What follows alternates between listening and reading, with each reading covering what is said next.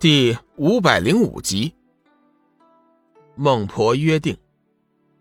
孟婆的脸色似乎缓和了很多。你说的都是真的？她真的为你闯入了弱水之边？尤梦重重地点了点头。不错，我说的都是真的。这件事情，整个修真界都是知道的。我怎么敢说谎骗你？孟婆犹豫了一会儿，说：“既然如此，我就姑且相信你。不过，你们要想安全通过奈何桥，须得答应我一件事情。”孟婆听完幽梦的话，对龙宇的印象有了很大的改观，决定不与其为难。再则，他认为自己就算倾尽全力，也未必就能留下他。他看不出龙宇的修为来历，但是能从弱水之边活着回来的人，即便是冥界石王，也要是忌惮三分的。龙宇淡淡地说：“什么条件？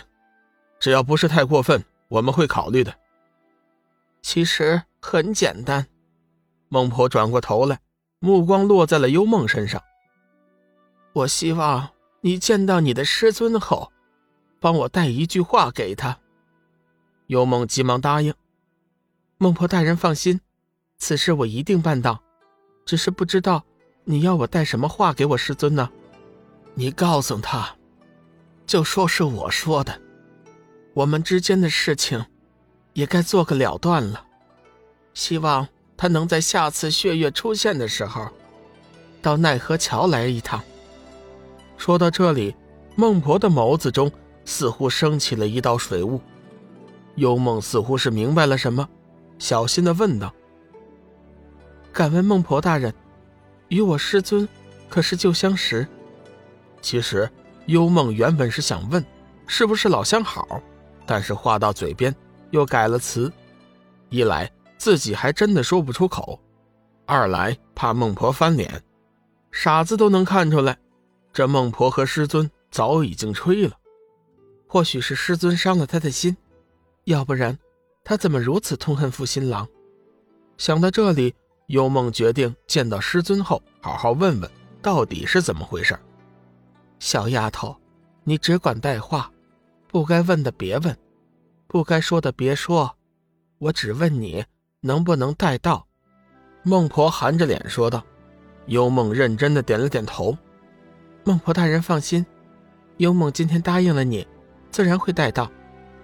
龙宇担心修真界的事情，不敢耽误太久，急忙拱手道：“孟婆大人，既然如此，我们就此别过。”说着就拉着幽梦的手跃上了奈何桥。等等，你们就这么走了吗？孟婆突然出声喝住两人。龙宇微微变色。孟婆大人，莫非你又要反悔吗？如此这般，倒叫小子看不起你了。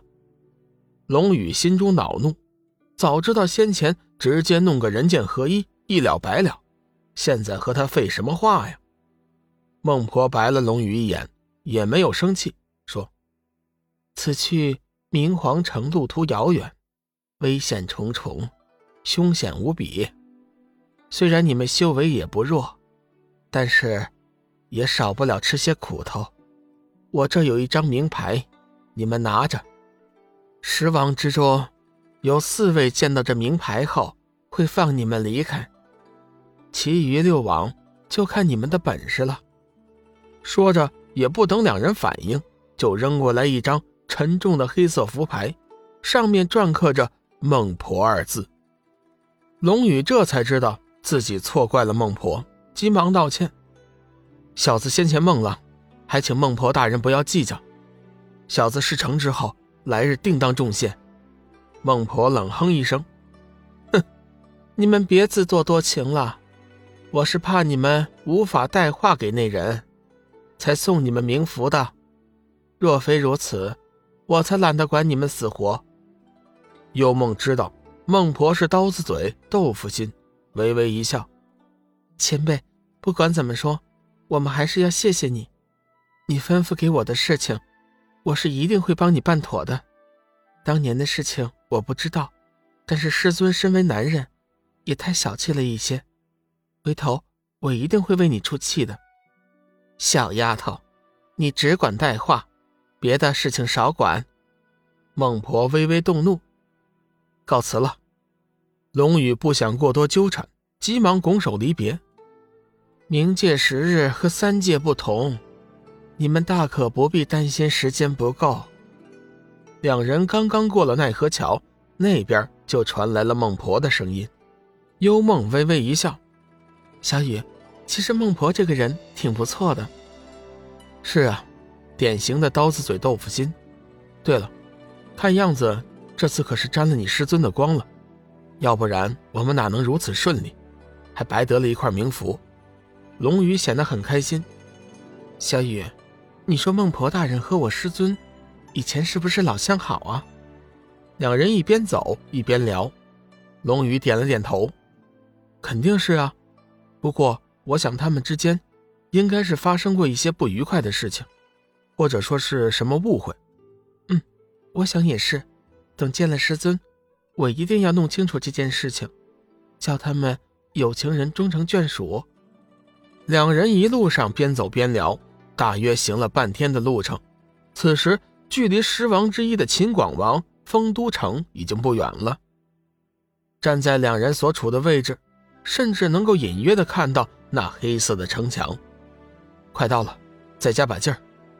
虽然孟婆已经说了冥界的时间和三界不同，但是她仍旧不敢松懈，谁知道这段时间会盟会发生什么事情。最重要的是，小玉、志远都还在那里，万一有个什么意外，那可就是追悔莫及了。幽梦闻言，催动神行符，再次提升了速度。时间不大，两人已经能很清晰地看见丰都城的外貌了。不过麻烦却来了，丰都城的前面还有一条不小的护城河，河水中泛着一股强烈的死气。仔细一看，那河水中还隐藏着万千恶魂，凶险无比。龙宇试着从旁边拿了一块坚硬的石头扔了进去，只听得滋滋几声，那石头居然在瞬间被河水融化，端的是厉害无比。幽梦有些着急，小雨，我们该怎么办？先别着急，我会有办法的。这水再毒，我想比起弱水还是有些差距的。龙宇略微犹豫了一下，唤出龙翔狱中的上古雪麒麟和离恨神鸟。两兽前些日子就已经行功完毕，早就想出来和主人说说话了，只是身在修真界，两兽也不敢出来，生怕暴露了主人的身份。如今在冥界，龙宇也无所顾忌，把两兽叫了出来，